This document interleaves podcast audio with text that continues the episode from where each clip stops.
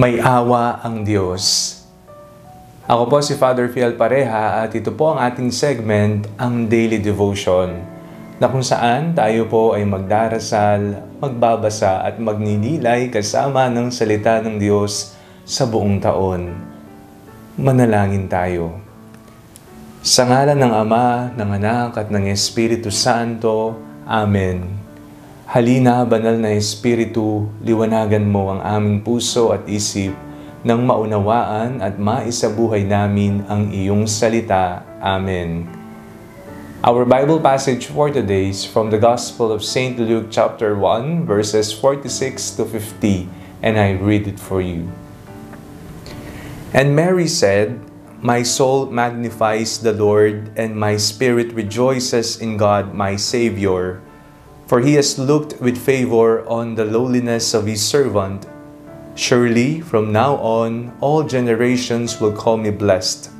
For the Mighty One has done great things for me, and holy is his name. His mercy is for those who fear him from generation to generation. May awa ang Diyos.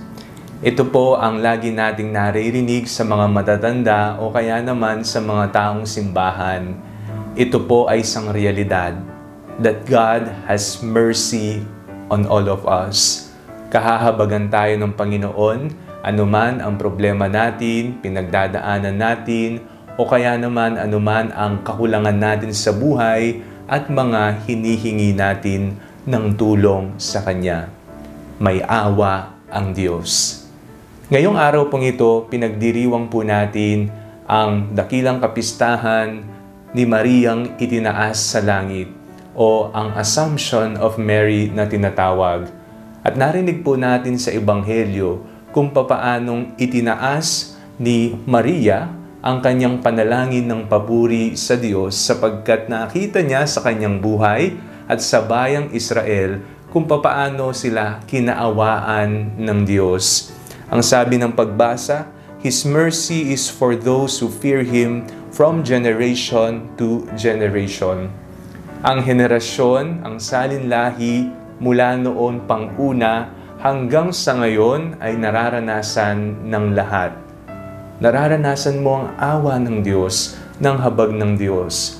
Kung papaanong itinaas ni Maria ang papurit pasasalamat sa Panginoon, ganun din naman ang ginawa ng Diyos sa kanya. Itinaas siya at itinampok. Siya ang ina ng Diyos. Siya ay pinili ng Diyos na maging sisidlan ng kanyang sinapupunan ang kaisa-isa at pinakamamahal na anak ng Diyos. Walang iba kung hindi ang ating Panginoong Heso Kristo.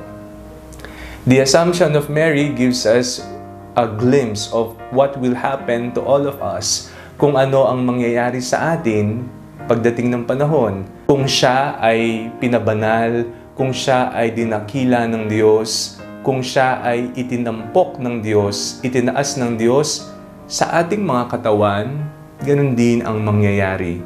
Tayo ay dadakilain at itatampok ng Diyos. Mayroong pag-asa pagkatapos ng buhay natin dito sa mundong ibabaw. May awa ang Diyos. Itaas mo ang iyong puso, ang iyong sarili sa panalangin. Magpasalamat ka sa Kanya sa dakila niyang mga gawa. Manalangin tayo. Panginoon, nagpapasalamat po kami't nagpupuri dahil sa inyong katapatan sa amin. Ngayong aming ginugunita, si Mariang itinampok at itinaas sa langit, naway matularan namin ang kanyang halimbawa kung papaanong maiaalay namin ng buong buo ang aming buhay. Sa ngalan ni Jesus na aming Panginoon, Amen. Sa ngalan ng Ama, ng Anak at ng Espiritu Santo, Amen. Huwag po ninyong kalimutang i-like ang video ito, mag-comment po kayo and share it with your family and friends. God bless you po.